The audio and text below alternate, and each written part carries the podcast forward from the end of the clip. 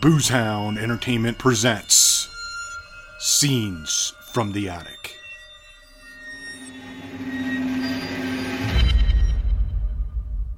The Attic, keeper of the gruesome, the horrifying, and the shocking. Here in the dark place, leering over a typical neighborhood street, is where the phantasma lives. The attic is where you experience disturbing scenes shared by haunted minds and morbid souls. The idea that what you do now, or the things you've done in the past, determines what will happen to you in the future has been around for ages. It goes by many names and phrases. What goes around comes around, reap what you sow, instant justice. But its true name is karma. In this special Scenes from the Attic trilogy, we tag along with karma and see how the actions of man are confronted by the brutality of karma's wrath. The coroner pulls up to the crime scene. He'd done this hundreds of times in his career, though this time he could not help but smile. Without stepping foot inside, he knew what he would be confronted with. Dr. Frank Bell, coroner's office. The officer at the door logs him entering the crime scene as the coroner walks inside and steps carefully towards a blood soaked body. He took a few seconds to savor the gruesome scene before him before remembering to act professionally, since this ought to be the first time he'd seen it. Crouching down, he examines the body as he eavesdrops on the two detectives trading theories on what happened, knowing they're both wrong. This was going to be easier than he thought.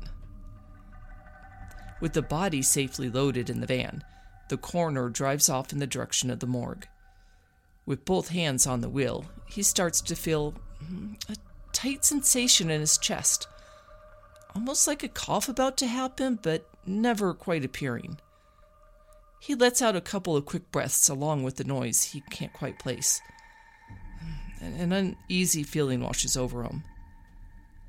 As he turns on Locust Street, he spots a shadow out of the corner of his eye. He focuses on where he thought he saw it, but nothing's there. Settle down, man. Settle down. You're good. You're good. Shake it off. The police radio came to life, never issuing a person's voice. Instead, the crackling of the sound waves reminded him of a sadistic laugh.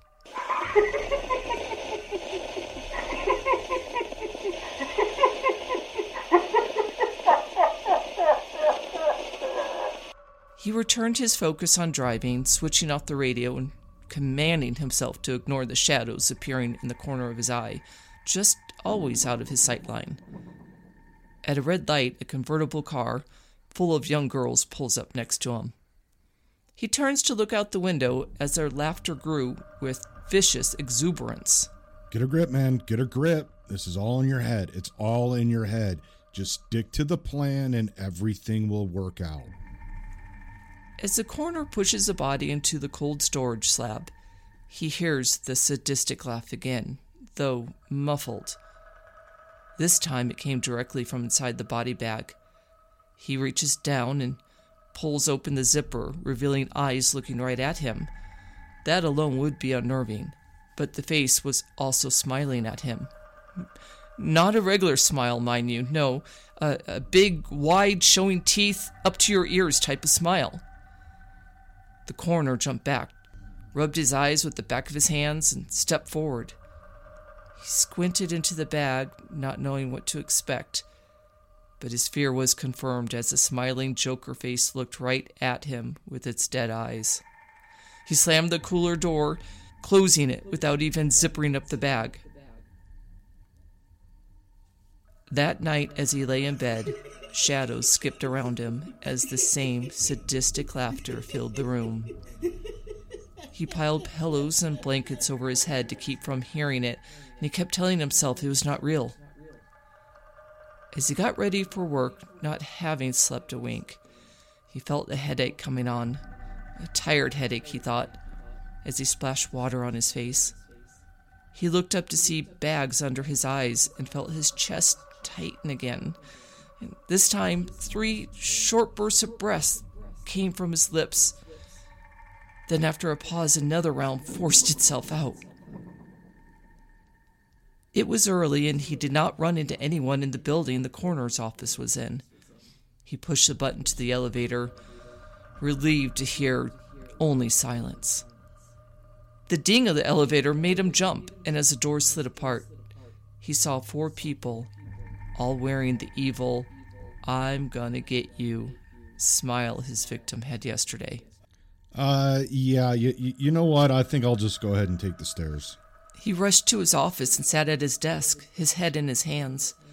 He felt he was losing his mind. He thought about going home, maybe calling it a sick day. But the sooner he processed his victim, the sooner this could all be over. His intern entered the room, bringing him a cup of coffee. I mean, not daring to look at her for fear of seeing her with the malevolent smile. He motioned for her to just put it on the desk.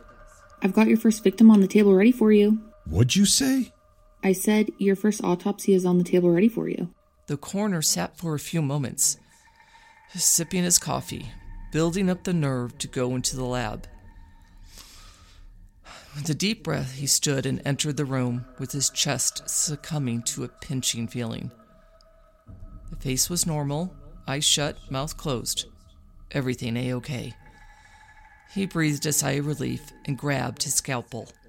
He didn't really need to do the autopsy. I mean, he knew exactly what happened. Even if he wasn't the coroner, he would have gotten away with the murder. His detective friend's plan was airtight, but he still needed to go through the motions. He made his first incision into the dead flesh. The body laughed.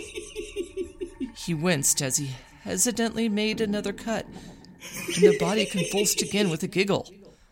With each penetration of the knife, the body chuckled, and the wide, sadistic smile formed on the dead body's lips, growing bigger and wider, making it all the more inhuman.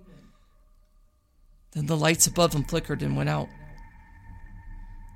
A black void filled his vision for a long few moments before the orange emergency lights came on to reveal a dark figure standing opposite him. You thought you would get away with committing the perfect murder, didn't you? I'm, I'm kind of dizzy. I don't feel too good. No, I don't imagine you do. Your brain is slowly liquefying. Your time has come to an end just as your little cult will. Those hallucinations you've been having weren't really hallucinations. It was me delivering justice on behalf of those you have wronged. The coroner bent over, grabbing his knees, and finally let the tension out of his chest. A full body belly laugh came out right before he fell to the ground with a hard thump as liquefied brain matter leaked from his ears blood oozing from his eyes and running out of his nose, painting a wide grin on his face. This has been The Coroner, a special Boozehound Entertainment presentation. Visit weareboozehound.com for more original series and to support our shows. Scenes from the Attic is written by Kate Boyer and Phil Boyer and produced by Boozehound Entertainment.